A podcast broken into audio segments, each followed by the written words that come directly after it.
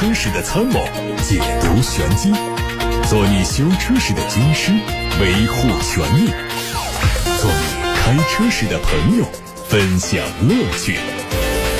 调频九二七，傍晚六点半，董涛说车，只和车友在一起。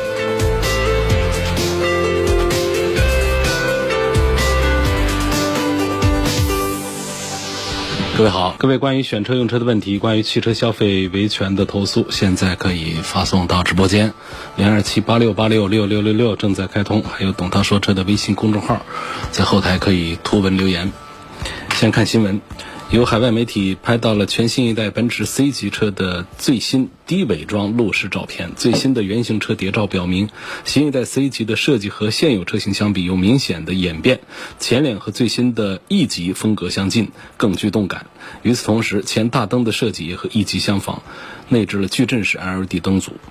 新车在比例、尺寸和整体轮廓上还是延续了 C 级一贯的设计，和现有车型非常接近。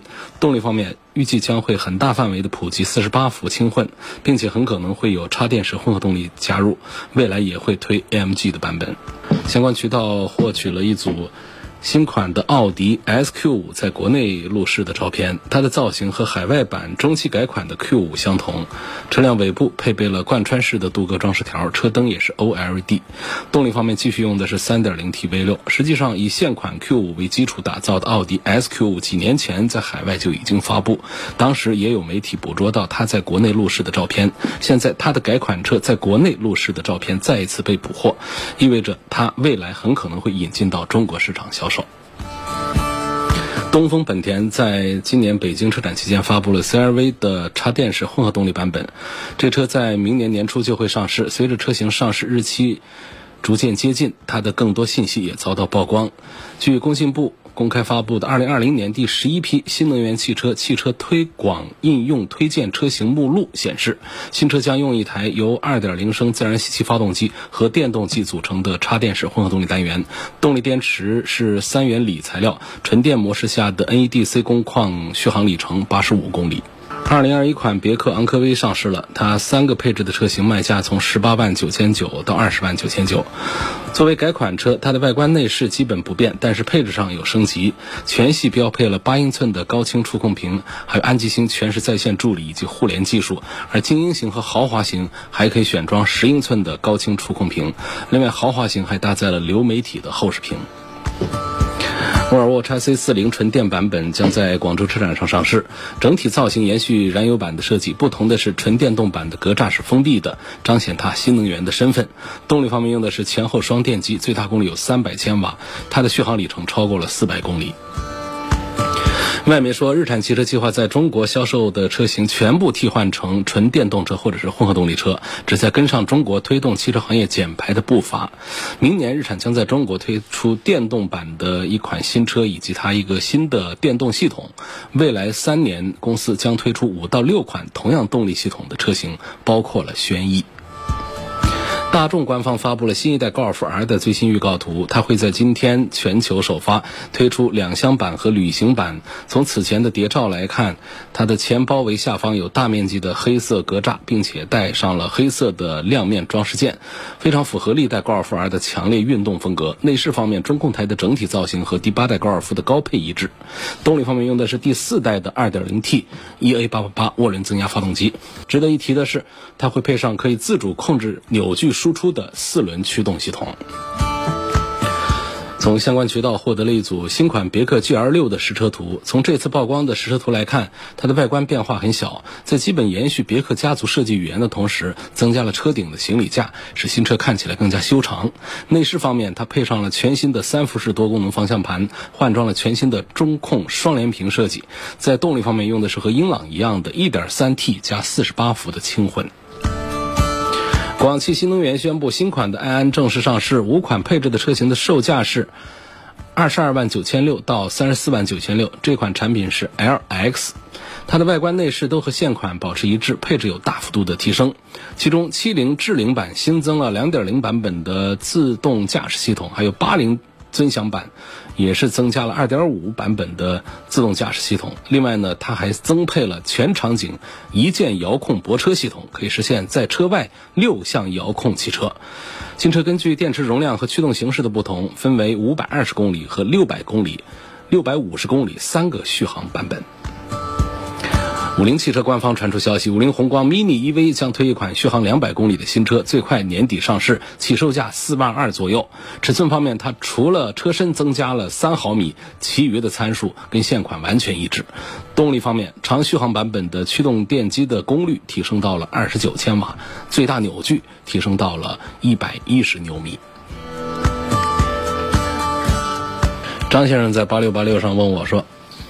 我二号刚提了一辆本田 CR-V，之前听你的节目说四个车轮的生产日期应该是一样的，但是我这个车前面两个轮胎的生产日期是一七年，后面两个轮胎的生产日期是一六年，请问有没有什么影响？呃，这个应该没什么影响，这个可能性是有，就是它这个轮胎啊，轮胎工厂把它送过来呢，它不一定都是这一个年份的，或者说送过来的是一个年份的，但是它还有新旧年份的。它进入到车间的时间呢，它可能会混到一块儿来，会出现这种呃情况，这是一种可能性。还有一种可能性呢，就是概率比较低的，那么就是这个车换过轮胎。但是呢，如果说是换轮胎的话呢，我想应该不会出现这种一六和一七这种这种挨肩的隔壁的年份。当然你是二号刚提的车嘛。如果说是这个在整备期间呢，在四 S 店停留期间轮胎出了问题，给换过轮胎的，那换的估计就是一九年的胎，也不至于说又换到一六年去了。所以我想呢，更大概率的就是车间里面的呃轮胎换装的一个问题，应该跟你这个车的后期故障啊、换件呐都没有太大的关系，不会有什么影响，不用多担心。袁先生说：“我开的是马自达三，平时上下班来回五十公里，一个月上下班大概要开个一千一百公里。问这个公里数多还是不多？私家车正常一年的公里数是多少？这个没有正常的公里数，大家每个人住的地方不一样，上班的地方不一样。通常有一个大概的数字呢，说个两万公里左右是一个中间数。那这个要稍微的呃科学一点。”这个表述中间数两万公里左右，说大于两万公里我跑一年跑三万公里的，那这种呢就是公里数偏大的；说我只跑一万公里的，那就是公里数偏小的。说中间数两万公里，你看这个你一个月跑一千一百公里，一年呢也就是一万二三这么一个数字，这属于跑的偏少的啊，跑的偏少的，三年下来也才三四万公里，这个就。呃，属于偏少的，没有什么不好的影响啊。下面看到的是微信公众号的后台，一九款的劲动版本田思域，是一九年八月份买的，一万五千公里没有事故，皮座椅，二手大概能卖个多少钱？这东本的思域是很保值的一个车啊。说别车一一年下来，起步百分之二十啊，还有百分之三十的这种掉价，但是像思域的话呢？百分之十五左右来掉价，所以这个算法呢也就很简单了。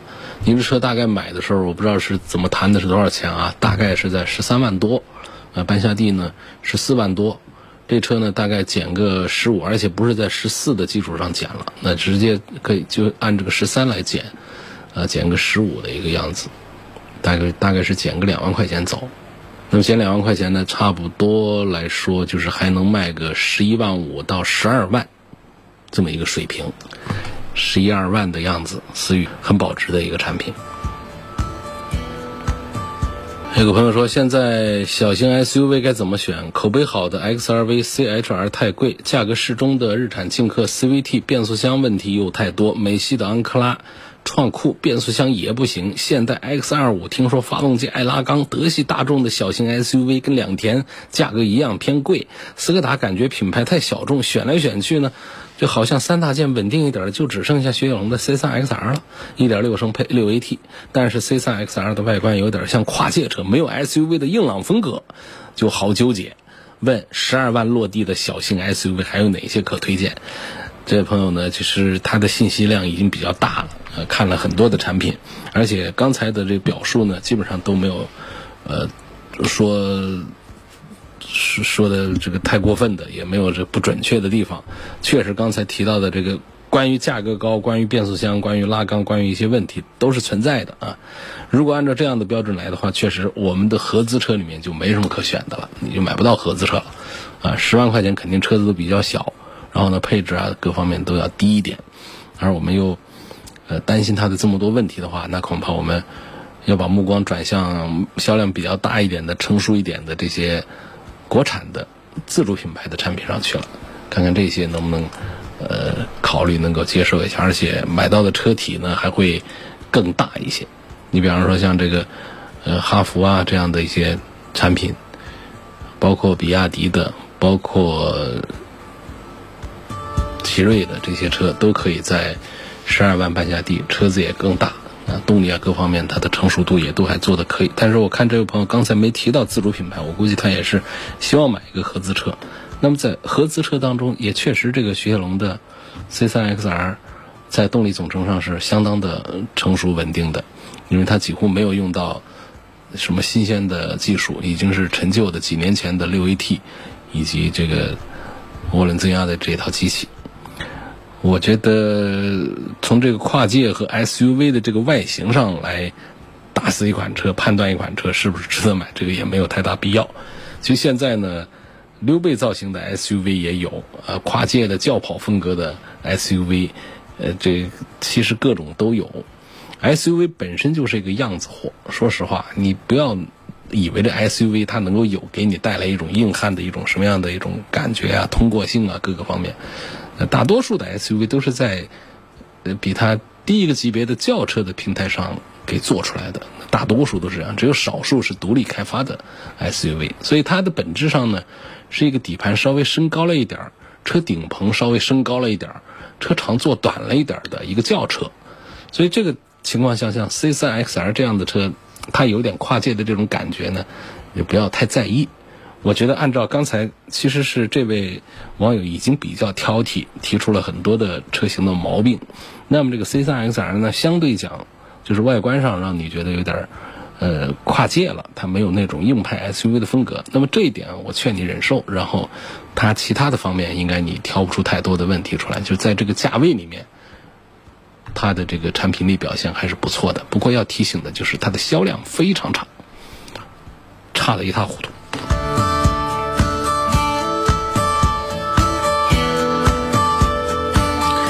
有朋友说你试驾过小鹏 P7 吗？嗯，希望能够对比一下汉呐这些产品。小鹏 P7 跟比亚迪的汉对比很恰当。不过呢，真正的行业的标杆呢，恐怕还是特斯拉的 Model 3，因为它现在也是二十几万的价格，呃，也说不准它啥时候再降价。它要是再降价，那咱们的汉呢，那咱们的这个 P7 啊，也就别玩了。啊，这品牌力确实是干不过它。这车呢，从这个试驾的感受上讲呢，嗯，实话说，印象一般般。呃，尤其是我们拿着行业标杆特斯拉来做对比，像电子这个部分，那特斯拉是特别牛的。它的智能化部分，像自动驾驶啊，啊，这个这等等无钥匙进入啊，等等各方面，就是和电子相关的这些东西，特斯拉做的要比小鹏明显是要好一些。好，那么比呢，就是续航里程，小鹏还是标称的还是不错的啊。动力响应呢，跟这个 Model 3比稍慢一丁点儿。啊，这是一个特点，而驾驶的感受上讲，还是特斯拉要强一些。就是操控性啊，小鹏的 P7 还是显著的是弱于 Model 3的。比方说，它的方向轻飘飘的，就没有开车的，呃，尤其是开油车的那种操控感，它是更更差一点的。而特斯拉的 Model 3呢，它的方向盘比较紧。而且这个方向盘打满一圈半呢，超车的感觉都是很流畅的，就是这样的一种感觉。包括加速的响应，本身的绝对的零百成绩都摆在那儿有差异。那么在实际驾驶的时候，Model 3踩下去立刻是感受到加速，而 P7 呢是有明显的一个延迟的，嗯，这么一个过程。而刹车还不错的，那 P7 的刹车的反馈跟特斯拉相比都不错，没有明显的差距。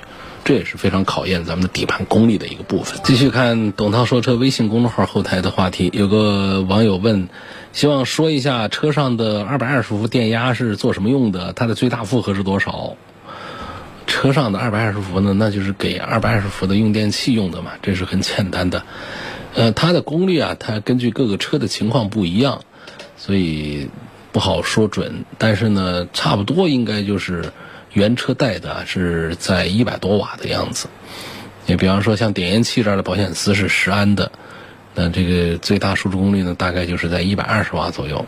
所以你说我能不能用电饭煲在车上做饭？这恐怕就是个问题，因为电饭煲随便一个就是好几百瓦的，那就不行。所以用小电器是没有问题，尤其是我们的什么手机充电器啊等等这样的弱电器、小电器是没有问题。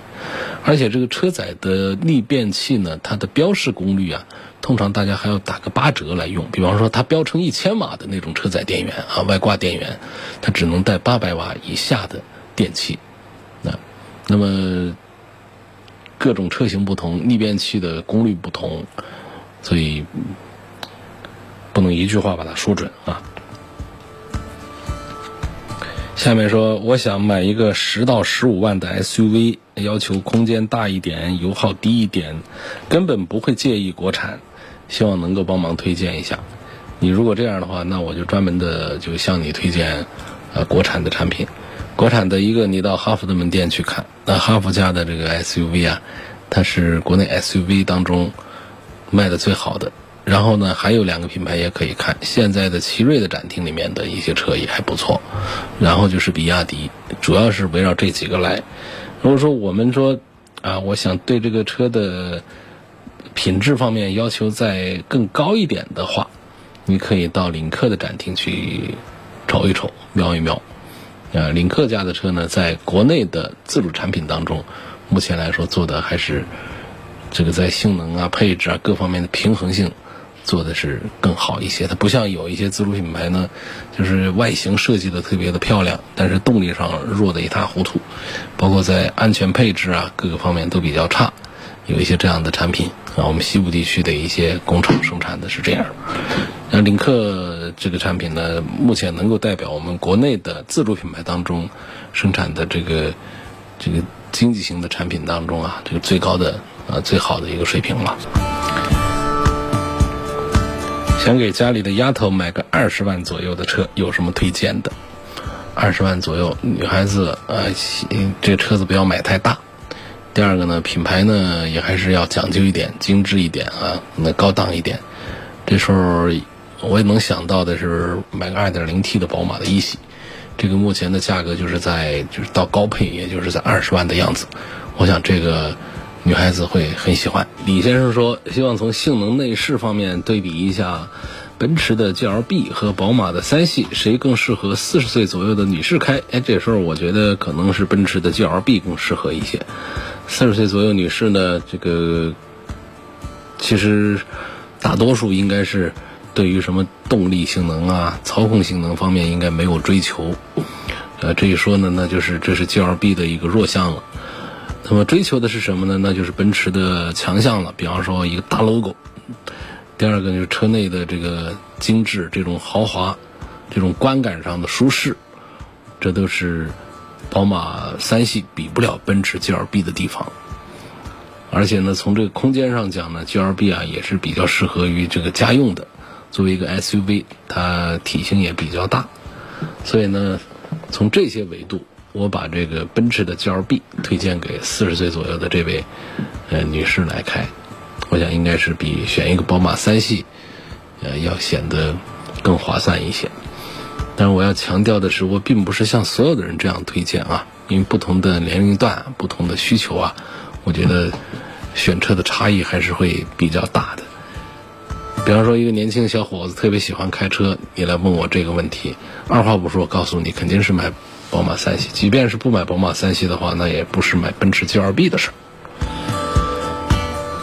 王先生他希望评价本田的 URV，他关注的点呢是性能、油耗和质量。质量没问题，啊，这两个田的质量都没问题。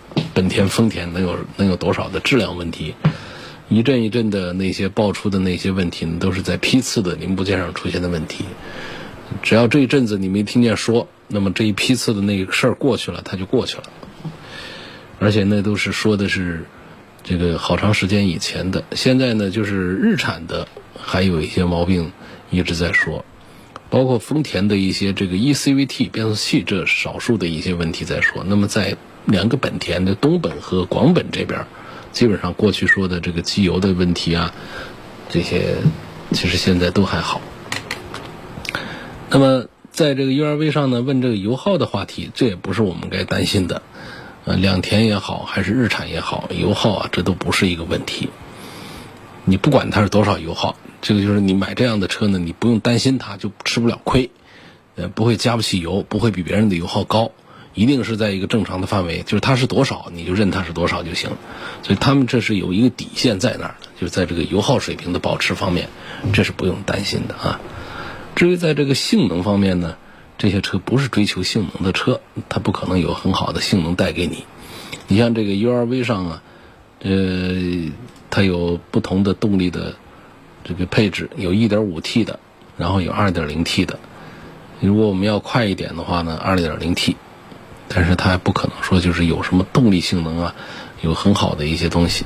就是它主打的就是这个车呢，质量稳定，空间宽敞，沙发舒适，配置齐全，外形也很漂亮。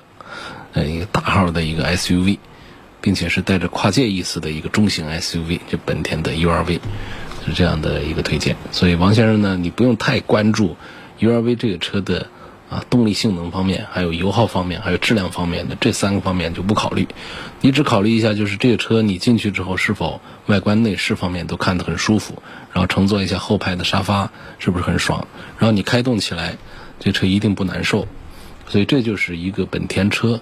带给我们的，而且也是其他品牌啊，很难说，呃，能够靠上来跟这看齐的一种用车的价值观。下面看来自董涛说车微信公众号的后台，CRV 的两驱舒适型，RAV4 的两驱都市版，这两个车呢，自动挡的最低配价格差不多，应该偏向谁？我注重的是安全性、稳定性、舒适性和性价比，这两个车的三大件有没有什么通病？这不用担心，这还是我前面那句话，在这儿仍然是有效，就是两个田，本田和丰田的产品，在这些方面的问题都不大。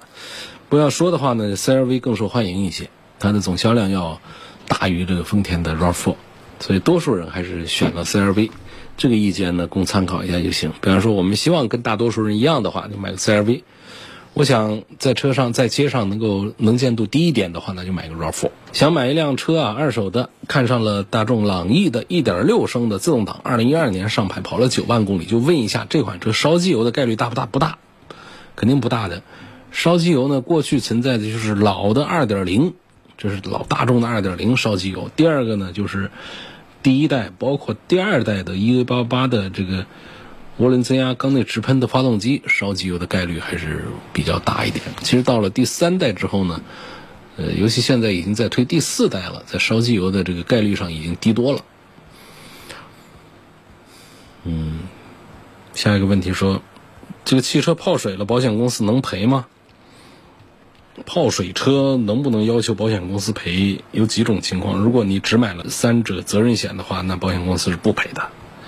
如果说你买了车损，那么是可以要求的，要求赔。但是发动机这个损坏往往是不包括在内，就是发动机损坏这有一个用车的基本常识。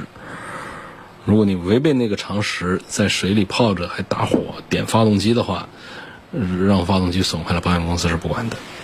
如果你买了涉水险，那么包括发动机的损坏都是可以赔的。所以。差不多就是这些。另外呢，就是我们车上加装的那些部件玩意儿，保险公司不管的。嗯，还有车主无证驾驶、酒驾等行为导致的泡水，保险公司也都不管。你买了保险都不行。所以就是这样的一些情况，这汽车泡水，保险公司能不能买的一个问题。怎样避免买到泡水车？这个话题也跟大家分享一下。呃，一般的车主呢，可能是很难把它，尤其是经过处理过的泡水车，我们是很难把它给区分开。但是，一些基础的常识，我们掌握一下，有备无患，这也没什么坏处。尤其是想入手买一个二手车的，就是首先要记住几个基本的点。第二点呢，就是你要找到内行专家帮你去看。那么我们自己要有一个基础常识的部分在哪儿呢？包括了闻味道，水泡过的车会有残余的水腥味儿，特别是角落里面，仔细的闻一闻。第二个看痕迹，被水泡过的，呃，车主会做很多的处理，但是最难处理的地方，我们可以想象一下哪些地方，就看那儿去。比方说那些螺丝孔里头，安全带的插孔里头，座椅的支架上面，零部件的那些转弯的那种关节的地方，你看有水痕、有沙痕、有泥土的这种痕迹。你还有个小窍门，就你把这个安全带拉到底，你看看安全带的底部是不是有水浸泡的痕迹。还有一个是摸手感，座椅的填充物啊，基本上都是发泡的海绵。这在水泡过之后啊，这个海绵的软硬程度啊，包括膨胀的这种情况，它跟原车的是肯定不会一样的。座椅的弹性也都会出现变化，肯定是会变差的。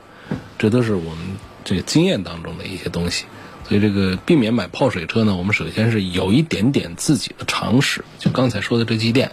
但是这个不顶事儿啊！要是你碰上那种专门处理泡水车的人的话，那还是你会被蒙进去的。所以最关键的还是得找内行帮你验车看车。